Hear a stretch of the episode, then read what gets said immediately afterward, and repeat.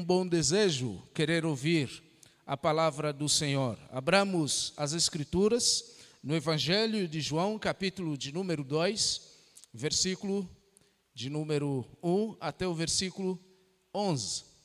Evangelho de João, capítulo de número 2. Temos lidado com esse texto já há duas outras semanas, dois outros momentos atrás, e nós temos aprendido muitas lições importantes nesse texto, e nós queremos dar continuidade ao que temos aprendido até aqui. Evangelho de João, capítulo de número 2. Você que está em casa, tanto na sua Bíblia quanto no seu smartphone, ou no seu aplicativo, no seu computador, pode acompanhar conosco com atenção e com fé a palavra do Senhor que nos diz o seguinte: No terceiro dia houve um casamento em Caná da Galileia. A mãe de Jesus estava ali. Jesus e seus discípulos também haviam sido convidados para o casamento. Tendo acabado o vinho, a mãe de Jesus lhe disse: Eles não têm mais vinho. Respondeu Jesus: Que temos nós em comum, mulher? A minha hora ainda não chegou. Sua mãe disse aos serviçais: Façam tudo o que ele lhes mandar. Versículo de número 6. Ali perto havia seis potes de pedra do tipo usado pelos judeus para as purificações cerimoniais. Em cada pote cabiam entre 80 e 120 litros. Disse Jesus aos serviçais: Encham os potes com água. E os encheram até a borda. Então lhes disse: Agora leve um pouco ao encarregado da festa. Eles assim fizeram e o encarregado da festa provou a água que fora transformada em vinho, sem saber de onde este viera, embora o soubessem os serviçais que haviam tirado a água. Então chamou o noivo e disse: Todos servem primeiro o melhor vinho, e depois que os convidados já beberam bastante, o vinho inferior é servido mas você guardou o melhor até agora. Versículo 11, final da nossa leitura. Este sinal milagroso em Caná da Galileia foi o primeiro que Jesus realizou. Revelou assim a sua glória e os seus discípulos creram nele. Que Deus nos ajude e nos abençoe, queridos. Vamos orar mais uma vez agradecendo ao Senhor por este momento. Deus querido, nós te louvamos e te adoramos por causa da tua palavra, por causa do teu amor, da tua graça, Senhor, que nos guarda e que nos sustenta. Obrigado por ter nos trazido a essa oportunidade de ouvirmos a tua palavra aonde nós estamos. Nos ajude a entendermos as verdades e os princípios de vida cristã que nós encontramos nesse texto. Nós pedimos isso no nome de Jesus. Amém e amém. Muito bem, queridos, nós já temos conversado nas últimas semanas nesse texto, um texto riquíssimo da palavra de Deus, uma cerimônia de casamento que aconteceu em uma aldeia chamada Caná da Galileia. Neste casamento foram convidados Maria, a mãe do nosso Senhor e Salvador Jesus Cristo, o próprio Senhor e Salvador Jesus Cristo e um grupo dos seus discípulos.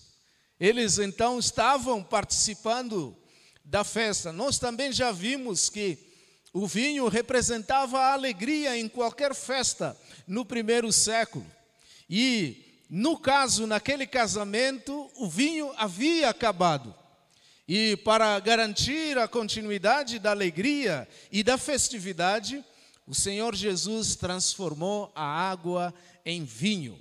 Creio que não seja adequado discutirmos que tipo de vinho o nosso Senhor transformou ah, naquela festa de casamento, questionando, porque no contexto pastoral, essa é uma pergunta que sempre surge com frequência.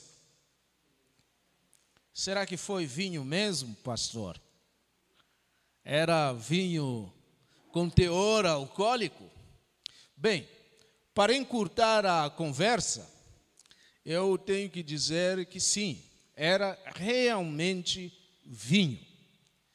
E vinho bom, dos melhores que custariam horrores de centenas de reais hoje, porque ah, o Senhor Jesus não produziria nada que não fosse o melhor. Era vinho mesmo. Por outro lado, embora houvesse casos de embriaguez com o vinho, regra geral, o alcoolismo era um vício raro, tanto naquela região quanto em épocas anteriores.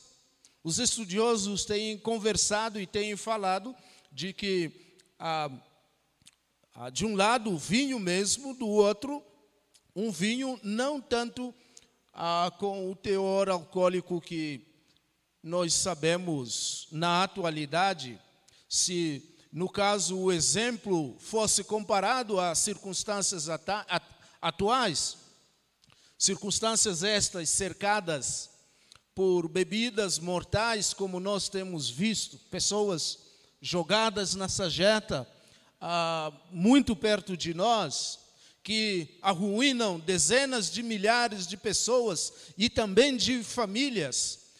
Eu estou certo de que não teria tanta contribuição assim, fosse por palavras, fosse por atos, para o aumento dos rios de bebidas, de tragédias venenosas existentes nos nossos dias, de pessoas que vêm sendo destruídas em massa, de famílias destruídas com vício do álcool. Mas, de qualquer maneira, esse não é o nosso assunto para discutirmos aqui no dia de hoje. Eu confesso para os irmãos de que sou totalmente abstêmio a toda e qualquer bebida alcoólica. E conforme eu penso, é uma atitude sábia para quem assim se comporta. Não tenho dúvidas disso. Não, não tenho. E quanto a isso, cada um pense por si mesmo. Já tratamos deste assunto, especialmente ah, com uma certa exaustão, quando lidamos com Romanos capítulo 15 no ano retrasado, creio eu. Ah, talvez um dos autores que muito falou profundamente a respeito desta questão, eu diria que é de a Carson. Ele diz que às vezes Jesus pega algo que alguém fala e responde de uma maneira que vai além do que a própria pessoa estava pensando, ele amplia a resposta para ensinar algo ainda maior, algo ainda mais profundo. Me parece que este é o caso aqui no nosso texto. O Senhor não está preocupado se o vinho vai ou não nos embebedar mas ele quer nos ensinar algo que vai além da alegria que o vinho pode representar. Queridos, Jesus, ele nos deixou uma ordenança de celebrarmos a ceia do Senhor. E nesta celebração, ele mesmo disse que o cálice, o vinho, simboliza o quê?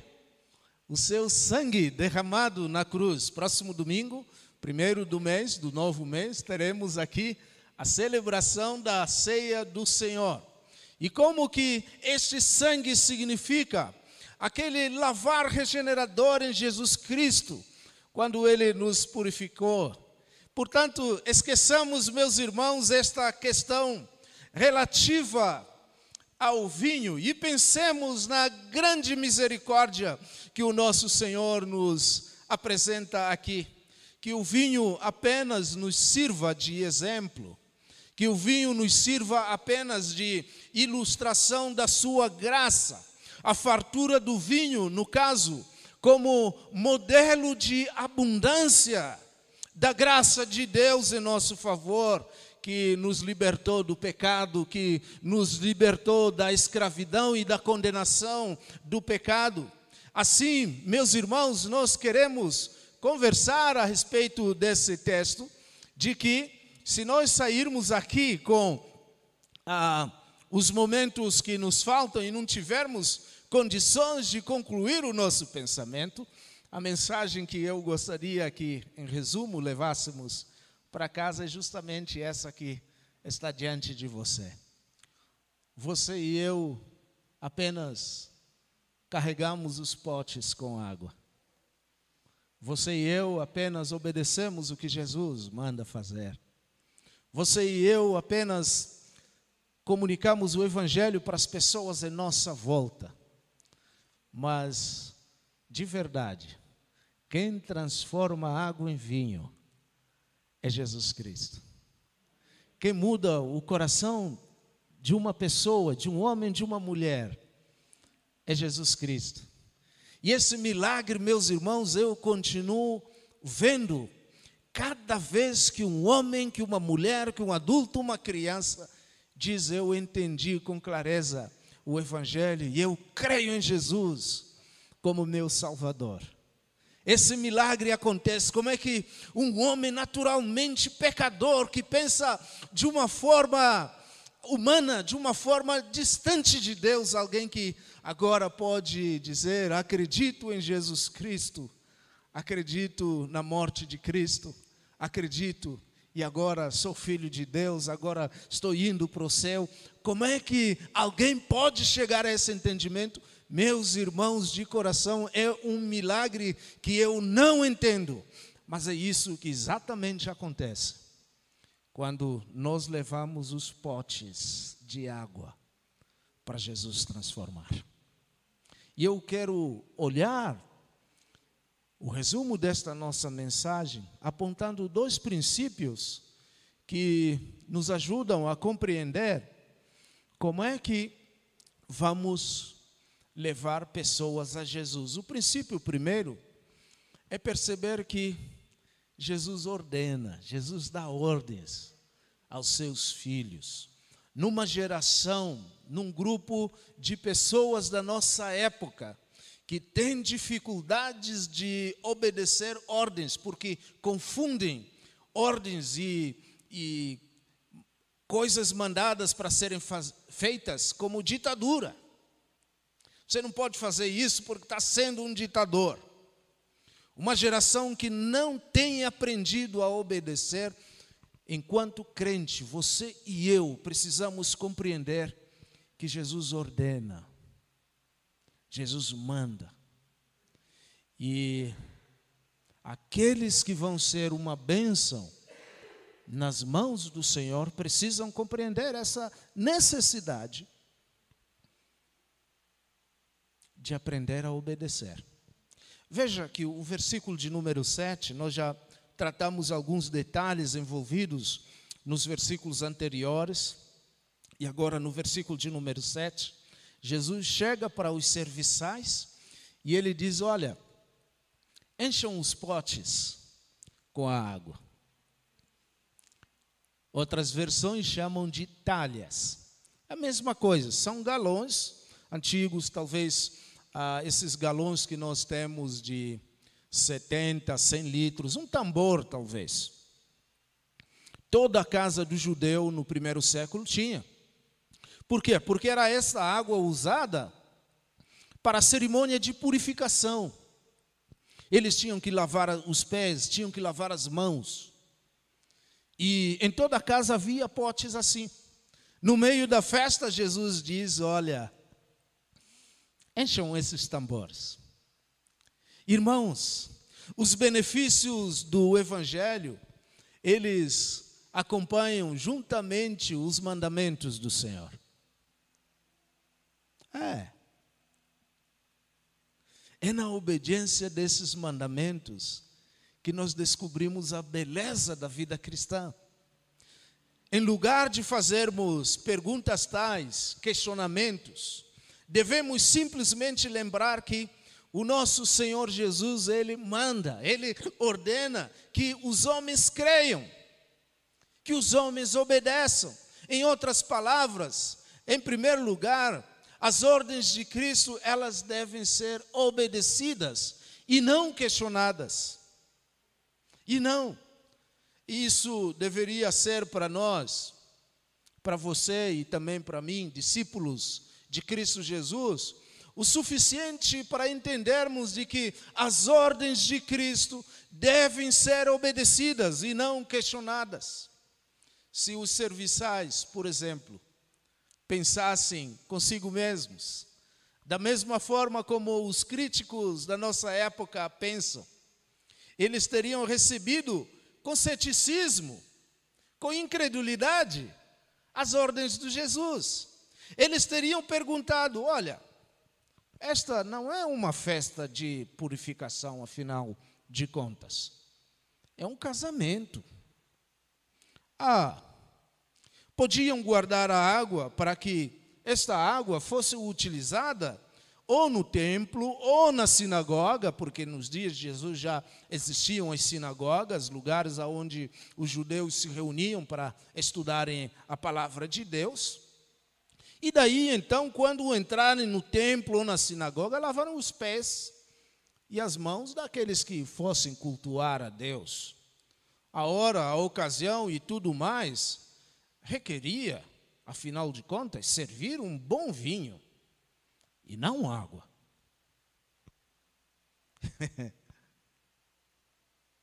Queridos, nós devemos cumprir as ordens de Jesus imediatamente, mesmo que nós não entendemos, mesmo que em alguns momentos as ordens de Jesus pareçam não pertinentes, não importantes assim. Eu lembro de como que essa questão de obedecermos a Jesus é um negócio complicado. Por exemplo, uma das discussões que toda igreja enfrenta, toda igreja, é a ideia de mandar missionários para pregar o evangelho no mundo todo. Atos, capítulo de número 1, versículo 8, nós temos o mandamento claro como é que nós devemos levar o evangelho no mundo todo. Mas recebereis poder ao descer sobre vós o Espírito Santo e sereis minhas testemunhas, tanto em Judeia, eh, em Jerusalém, Judeia, Samaria e até aos confins da terra. Se nós fôssemos parafrasear esse versículo, nós receberemos poder do Evangelho para pregarmos o Evangelho aqui na nossa região, no nosso bairro, na Pedreira, na nossa circunvizinhança, na nossa cidade, São Paulo, município de São Paulo e circunvizinhanças, no estado de São Paulo, no Brasil e no mundo todo, ao mesmo tempo. A ênfase desse mandamento é que nós devemos fazer isso ao mesmo tempo. O que toda igreja todo pastor ele vai se deparar é que momento, no momento em que começamos a colocar esse versículo em prática, sempre alguém vai dizer: não, mas se primeiro não evangelizarmos a pedreira aqui na nossa vizinhança, nós não teremos recursos para alcançar o mundo todo. Se primeiro não alcançarmos o nosso município, nós não vamos conseguir alcançar o Estado, porque vão faltar recursos. É verdade, do ponto de vista humano, mas não é este o mandamento do Senhor. O mandamento do Senhor é tragam a água, simplesmente. O mandamento do Senhor é vão e façam. O restante com os recursos, a transformação da água em vinho, esse não é problema seu e nem meu. E teremos muita dor de cabeça se desejarmos compreender como é que esse processo ah, se dá da transformação da água em vinho. Porque estaremos ocupados com algo que não é a nossa responsabilidade. Essa é a responsabilidade do Senhor. Em segundo lugar, é no caminho da ordem cumprida, isto é, é no caminho da obediência que o milagre da misericórdia acontece. É nesse processo de obedecer, pode dar mais um clique, por favor, Amanda. É nesse processo de obedecer que o milagre vai acontecer. Senão nós não conseguimos entender. Veja, se você fizer o que Jesus Cristo manda e ordena, da maneira como Ele manda, nas circunstâncias que Ele ordena, tão somente porque Ele manda e mandou fazer muito claramente, então você vai descobrir que os mandamentos do Senhor não nos são pesados e que em obedecê-los ou em guardá-los há grande recompensa dois versículos da palavra de Deus. Há momentos em que estas ordens parecem não fazerem sentido na nossa cabeça. Já pensou se aqueles serviçais, aqueles homens que, conforme nós falamos semana, semana passada, possivelmente eram aquilo que nós chamamos de garçons, se eles perguntassem: olha, nós encontraríamos maior êxito se nós chamássemos todos os nossos amigos, amigos dos noivos, para fazermos uma vaquinha, contribuirmos para sairmos pelas ruas e comprarmos todo o vinho que está nos botecos aqui em volta.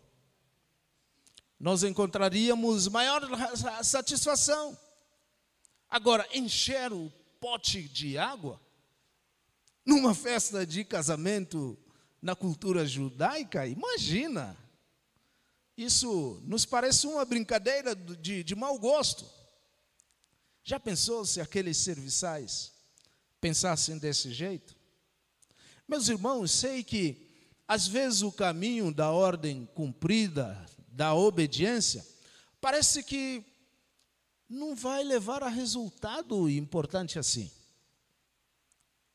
Parece que é esquisito. Sei que pessoas acham que simplesmente crer em Cristo para ser salvo, isso é muito pouco.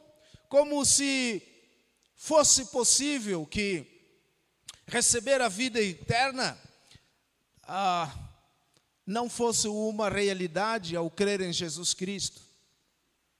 As pessoas imaginam que isso é muito pouco, é simples demais. Mas, meus irmãos, este é o princípio, este é o caminho. As ordens devem ser obedecidas. Ponto. É isso. Creia em Jesus Cristo e serás salvo. E aqueles que têm feito isso têm descoberto de que sim, o Senhor realmente ele tem salvado. Em terceiro lugar, participar da obra de Cristo resulta, eu diria, na maior alegria, na maior satisfação própria, na maior edificação própria. Sim. Veja no versículo de número 9, como nos diz o texto, diz que o encarregado da festa provou a água que fora transformada em vinho, sem saber de onde este viera. Mas, embora o soubessem os serviçais que haviam tirado a água. Aqueles que estavam em obediência ao Senhor sabiam como é que aquele vinho saboroso, gostoso, melhor do que o servido anteriormente, como é que aquele vinho havia sido desenvolvido. Sabe o que, que isso significa? Lembra aquele homem, aquela mulher que você levou, você foi usado como instrumento de levá-lo a Cristo? O momento da fé, o momento dele crer em Jesus, ele ou ela. Estou olhando para a Andréia aqui, né? Janete tem dedicado boa parte do seu tempo na vida e discipulado da Andréia ah, e de sua filha Duda. Né?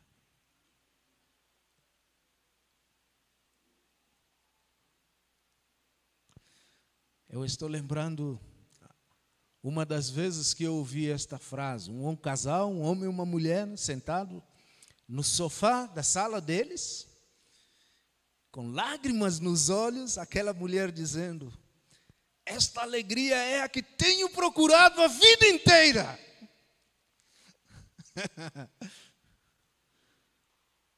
Adivinha quem é que ficou tão alegre, tão confortado naquele momento?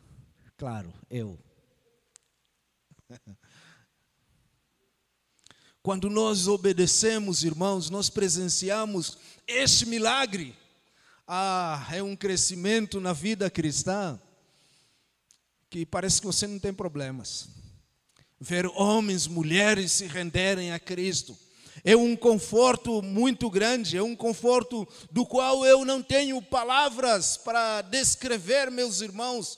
Ver a alegria de pessoas arrependidas se rendendo a Jesus Cristo, a brilhante luz que raia em seus rostos, de alegria, de que nasce de novo, júbilo, de compreenderem de que seus pecados foram perdoados pelo sangue de Jesus.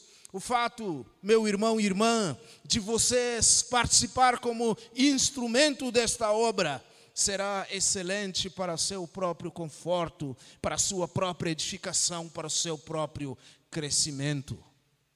Por isso, quando Cristo dá as suas ordens, ao invés de ficarmos, será que tinha que ser assim?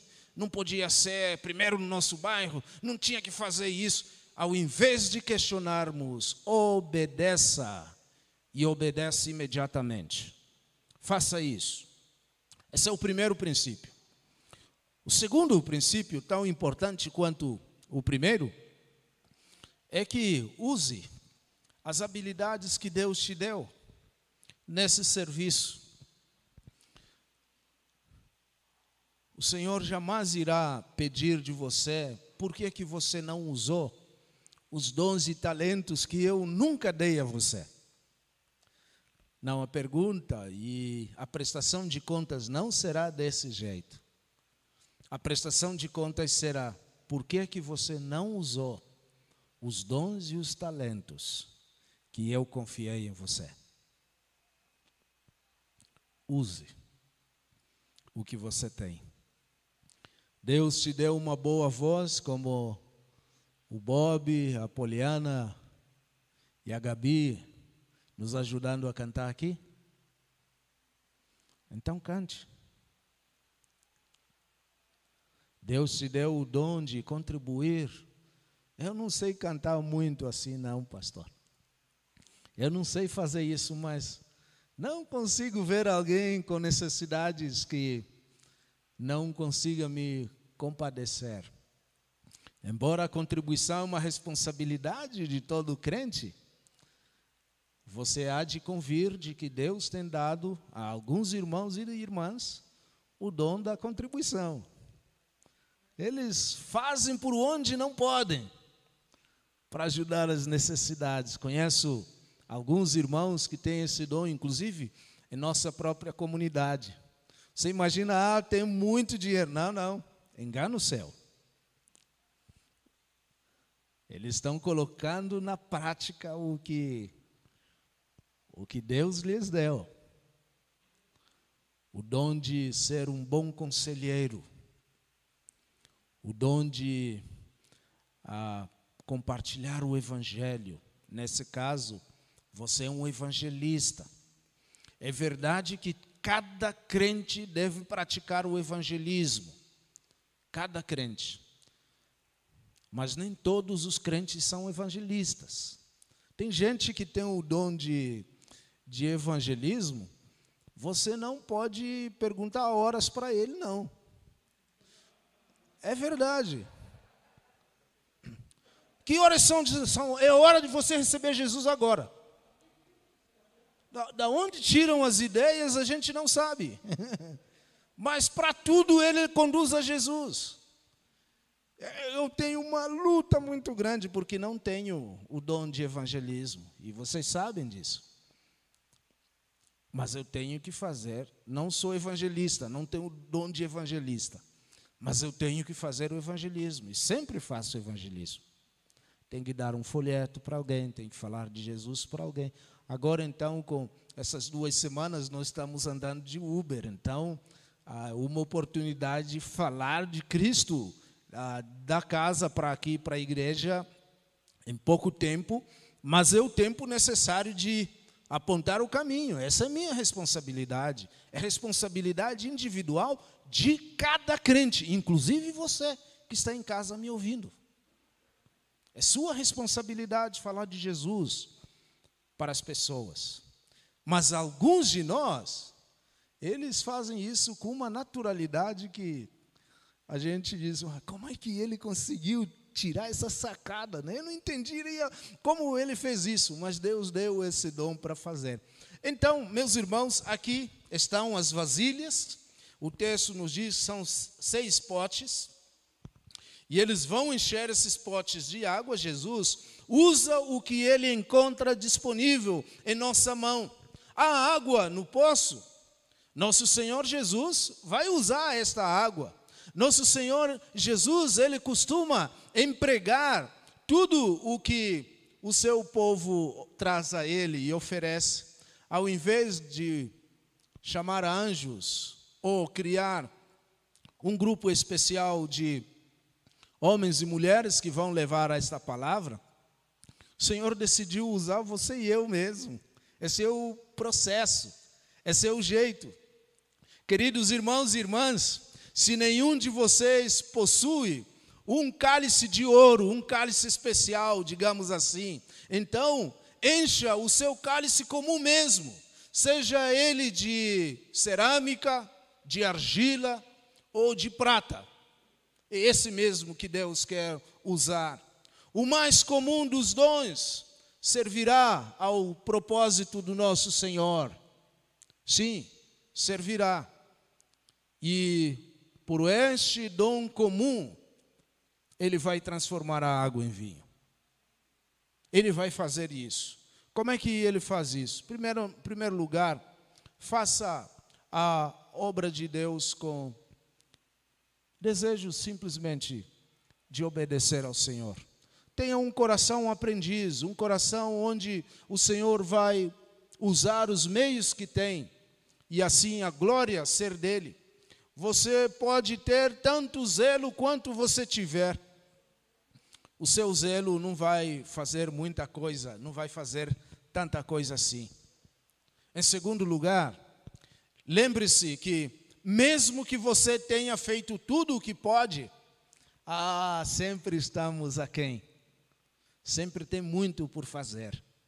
Esta obra é muito maior, meus irmãos, do que você e eu, do que você pode fazer. Ela é muito maior do que nós. Ela é muito maior. Entenda isso.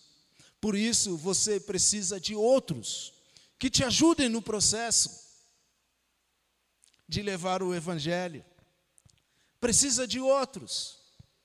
E mesmo assim, enquanto este mundo existir, esta obra ela vai continuar exigindo mais e mais de nós.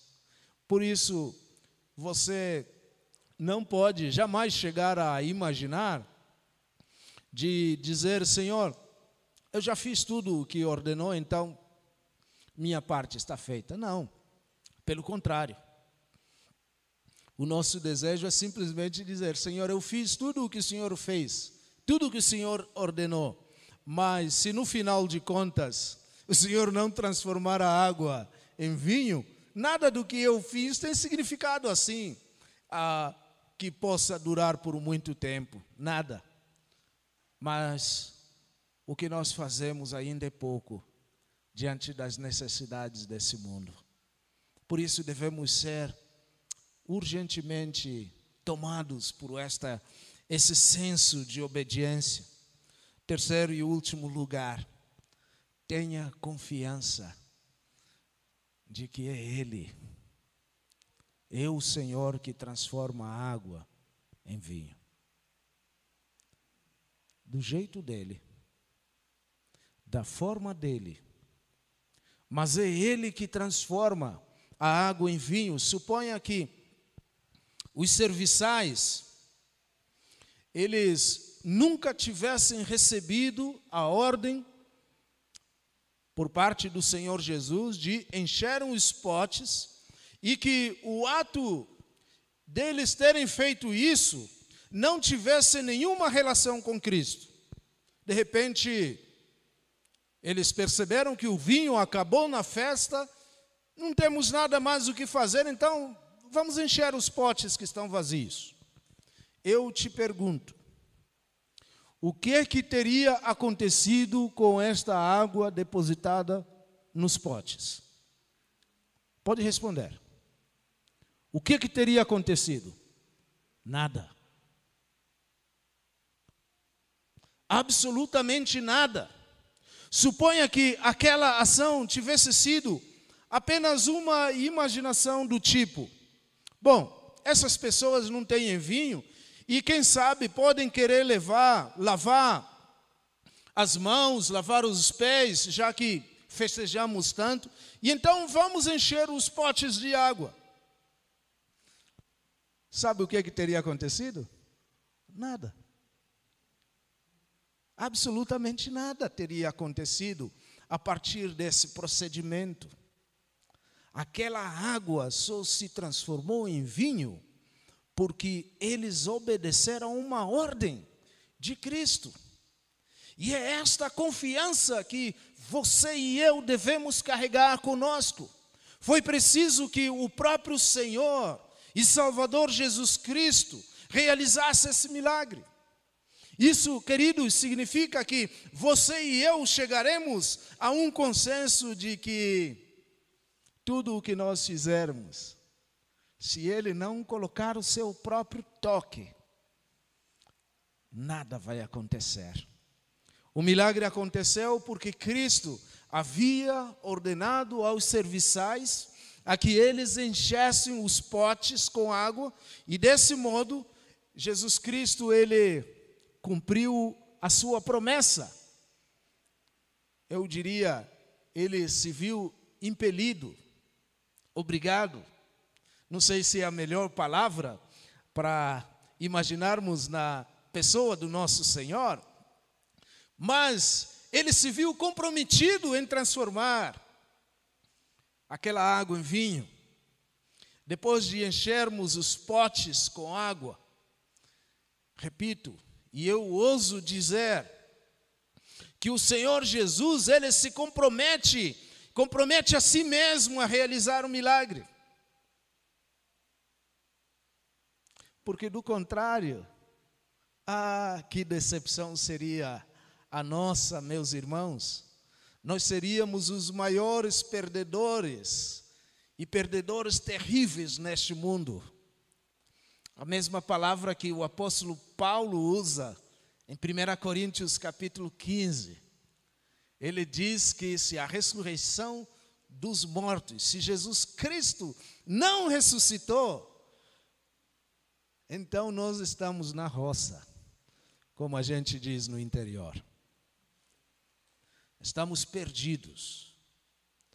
Nós somos as maiores pessoas dignas de pena.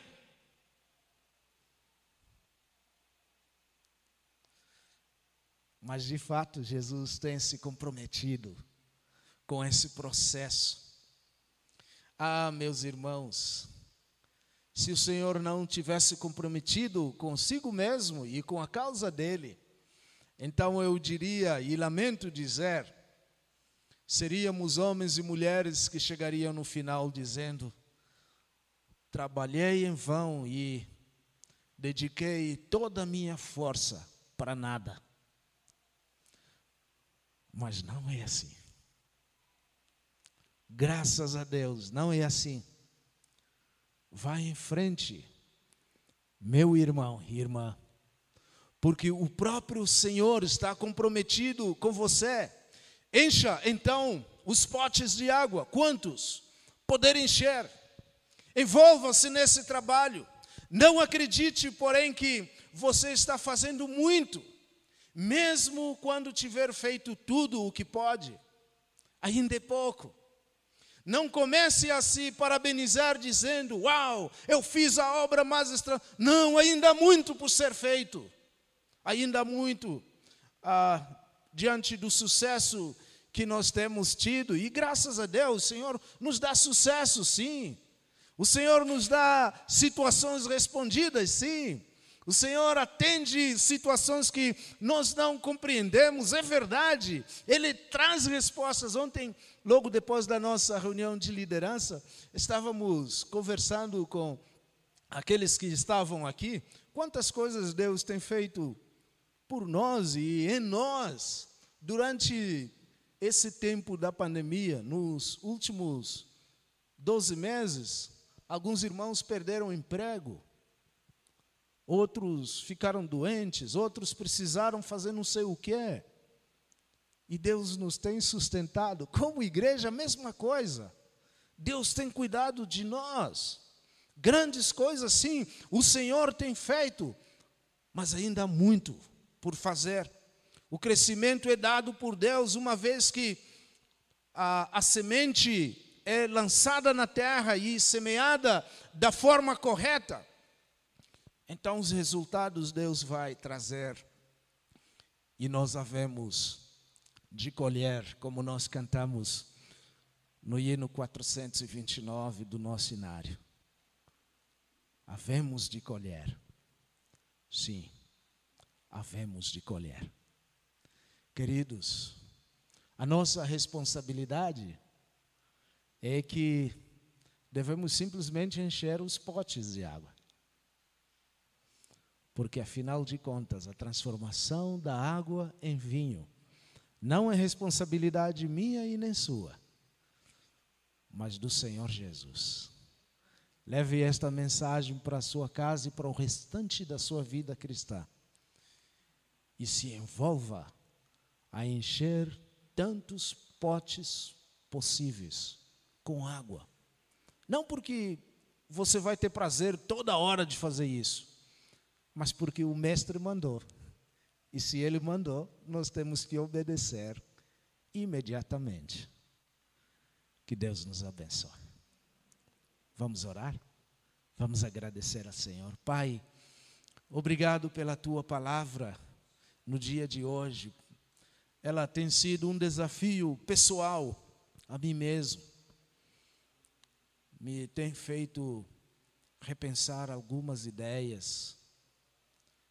E eu te agradeço, Deus, porque é um texto que